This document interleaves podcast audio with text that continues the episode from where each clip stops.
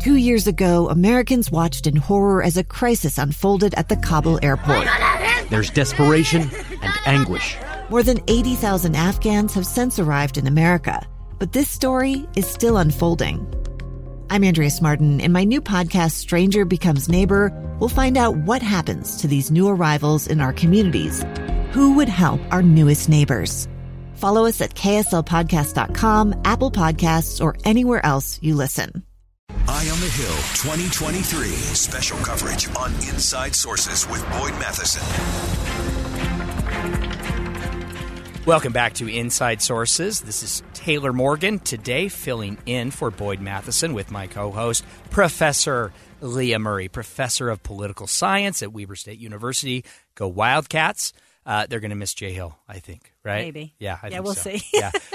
Okay. Probably. Social media. We have to talk social media. There has been a ton of conversation about uh, regulating social media recently here in Utah. The, the governor at a summit with some of these tech leaders and with social media company representatives, Governor Spencer Cox said he was putting them on notice.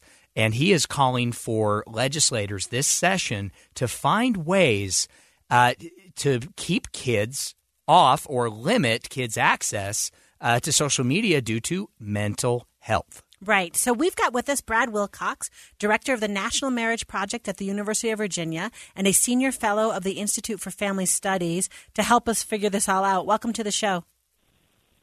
Hi, it's good to be here, Leah. Thank you. So I feel at the root of what Taylor just said is the kind of uh, assumption, if you will, that having children or teenagers on social media is a problem. So can you talk us through like let's just establish that as a fact. Like how do we know it is a problem that young people are on these social media sites? Yeah, so there's certainly you know people out there who would sort of discount the importance of technology and say it's just not a big deal for our adolescents. But what we have seen is that depression for teenage girls uh, doubled from 2010 to uh, 2020, from 12% to 26%. We saw that self-inflicted injury visits at ERs across America also doubled in that same period. And what's striking about these two trends, for instance, they were pretty flat before 2010. Also, seeing teen suicide for girls has risen to a 40-year high. So these are, I think, some of the mm-hmm. indications there's there's a problem here. And then I think for people who are even still skeptical of this kind of empirical research, we're now also seeing studies of the introduction of the internet, of broadband internet in Germany, Italy, and the U.S. And what we see is that when internet is introduced to different places and counties, there is a spike in emotional problems, again, particularly among younger females. So I think it's pretty strong scientific evidence. And so the question is, you know, what can we do to sort of rein in the power of big tech in our kids' lives? Yeah, yeah. Okay, well, I will be candid here. I was on KSL at night last week talking about this subject. And at the time, my position, I felt pretty strongly that parents needed to step up and that, that parents and guardians uh, shouldn't outsource their job to the government. And that regardless of what the government uh, can and may do uh, to, to limit kids' access to social media, that that just wasn't the proper role of government. Now I, am kind of rethinking that. Uh, if I'm honest, Brad, I, I, see a couple things happening here. The evidence about the negative impacts of mental health are indisputable. Those are comparable to big tobacco. Decades ago, we know that big tobacco intentionally targeted young pe- people to with marketing and uh, with everything on the retail front, and those kids got addicted and then they stayed smokers uh, or users for life. That was an intentional strategy by big tobacco. We have seen the same tactics with big tech and with social media. So I guess the question is like Congressman Stewart said earlier today on Dave and Dujanovic here on KSL News Radio, just because the regulations may not be effective, that doesn't mean we shouldn't try to do something. How would you respond to that? It's the story of an American held in a dark Venezuelan prison. Then all of a sudden, they all kind of lined up. They pointed their guns at me. And this is the point where I thought, I'm going to die today. I'm Becky Bruce.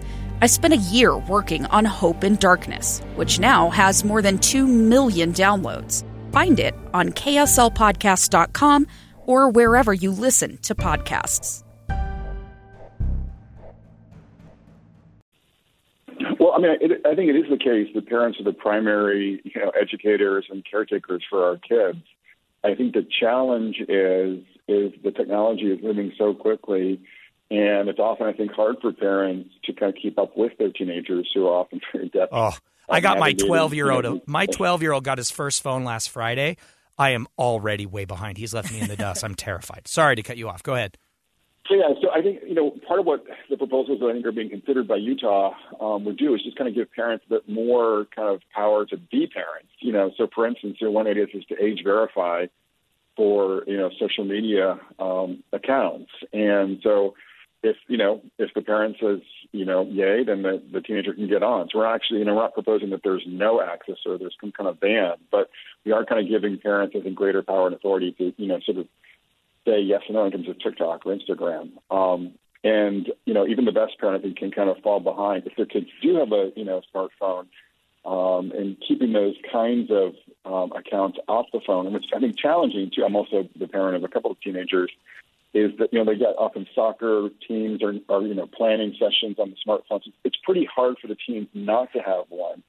So once you have one, you know, it's often I think hard for parents to figure out how to always sort of stay abreast. So we're kind of just I think giving parents a few more tools in the toolkit to kind of stay abreast of what's happening in their kids' technological lives, and also kind of say, well, this particular platform like TikTok or like Instagram is one I don't really want my kids to be on. I know that, for instance, Instagram is linked to some, you know, body issues. I know that TikTok has, you know, a lot of uh, questionable kind of memes and and you know commentary on anything from uh, smoking marijuana to um, you know to sex to you know other kinds of topics. And I just would prefer that you know, my kids are not wasting time or you know otherwise being affected by these. So I, I think it's just about kind of giving parents more power, and that's what these measures would in the, in the main do in Utah.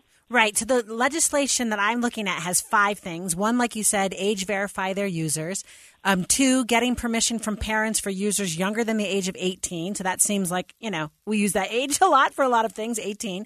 Three, giving parents access to kids' social media accounts. Four, providing parents with the right to sue for financial damages. And then five, prohibiting the big tech companies from using their data or addictive algorithms on platforms serving children. So if you could like pick one, so you said age verify, so I feel like that one you like, but if you could pick one of the other four that maybe is the most, I don't know, important to be able to tackle this issue, which one would it be? Well, I, mean, I think obviously you have to use age verification to kind of Yeah. get a determination of who is and is not a you know a kid. But uh, beyond that, I would certainly go with kind of giving parents the power to say yay or nay to both actually social media accounts and also pornography. So um, we've already seen that pass in Louisiana. I'd love to see something like that pass in, in Utah as well. So you kind of could rest, you know, relatively easy knowing that your, you know, your kids are not on Pornhub or they're not on, not on TikTok. And yes, you need to play a role in helping them navigate a list, but there are some, I think, platforms that are just easier to sort of stay clear of. All right, so thank you so much, Brad Wilcox, director of the National Marriage Project at the University of Virginia. Oh, sorry, University of Virginia. Thank you for joining us this afternoon. Thanks for having me, Leah. Appreciate it. Yeah, so I maybe Taylor, and I'm also a parent of teenagers, and you are right. C- Almost twelve year old and a seven year old, Yeah, but I've it's got coming quickly. 15 and 13. And I feel, right, what we were saying off the air was this is really the parents' job. But I don't see any problem with this, right? So I feel like, yeah, you got to be 18 to do a lot of things, right? You got to be 16 to learn to drive. And my child needed my permission to get their permit, right? So I don't really see this as infringing too much. And so I feel like it is government helping. Are you persuaded? Uh, um, I think it's a little overly simplistic to equate social media use with, say, alcohol use by Okay. kids. I look. I'm not saying that social media use it can't be harmful and doesn't have an impact on mental health. We know that's true. The data say that's true, but I don't necessarily see it on that same level. Before we jump to government getting in our lives and trying to do something new uh, to help us make good choices, I think parents and mentors and teachers and guardians, I think we need to try a little bit harder first and then work with our leaders to uh, maybe get some tools that could help. All right, so not persuaded yet, Taylor. Almost. Almost. Coming up after the break, we'll have some final thoughts about what's going on up at the legislature.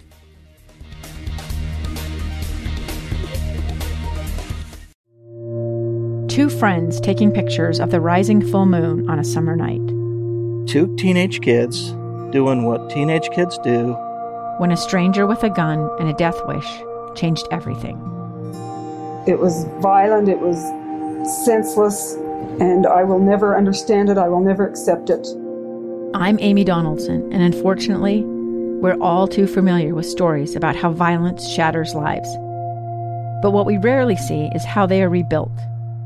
In a new podcast, The Letter, we relive tragedy, but only so we can hear the rest of the story the struggle to reclaim lives, the realities of grief, and the possibilities of forgiveness.